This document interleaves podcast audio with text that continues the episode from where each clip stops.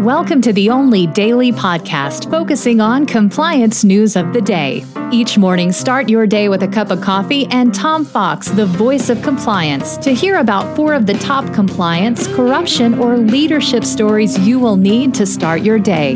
The Daily Compliance News is a production of the Compliance Podcast Network. First, a word from our sponsor.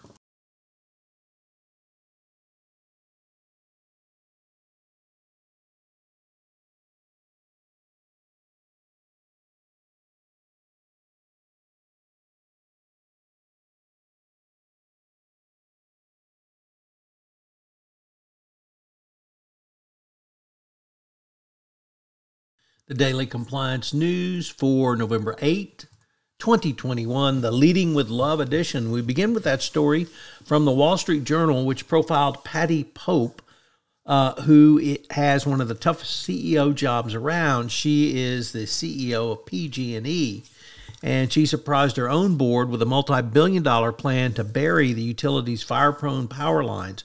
Bold action, but what struck me about the article was her uh, leadership style, which is leading with love. It's not something you often see or hear about, so it's going to be interesting to see if she can bring PG&E back from the brink. It also brings up several different types of risks that have emerged over the past year, and for PG&E, climate risk has turned out to be one of the biggest. Next up, from also from the Wall Street Journal, the SEC has named Nicole Creola Kelly as the whistleblower uh, program chief. Uh, who uh, Ms. Kelly, who goes by Cree, has more than 20 years' experience with the SEC. She previously worked at the whistleblower office and has served several other roles at the SEC, including counsel to then Chairman Mary Jo White and to then Commissioner Kara Stein, as well as in the uh, Enforcement Division's Complex Financial Instrument Unit.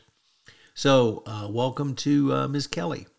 Uh, next up, uh, the Deal Book, New York Times Deal Book, profiles Steve, Stephen Donziger, the uh, lawyer who got a $18 billion judgment uh, against Chevron in Ecuador, which was later found to have been procured through bribery and corruption. He is uh, serving a six month sentence for corrupt, excuse me, contempt of court. Uh, his story has been pretty well profiled. I was a little bit surprised to see it in the deal book, but nevertheless, um, I thought a fairly well balanced story and a story of a lawyer who clearly had lost his way against a corporation who was uh, not willing to be bullied or extorted when he corruptly obtained the judgments which he did in Ecuador. And our final story uh, is a kind of a creepy story, actually. It's uh, entitled The Return of Willard. For anyone of a certain age, you remember Willard. Um, he was the uh, chief rat. Um, and uh, rather, he was a character who had uh, a bunch of rats following him, much like the Pied Piper. Um, ben was his chief rat, and uh, he was made famous in a song by Michael Jackson, but a delivery uh, chicken delivery person filmed a Popeyes fried chicken uh, when he delivered the raw chicken with rats scurrying around uh, in the kitchen, uh, and this went viral on TikTok.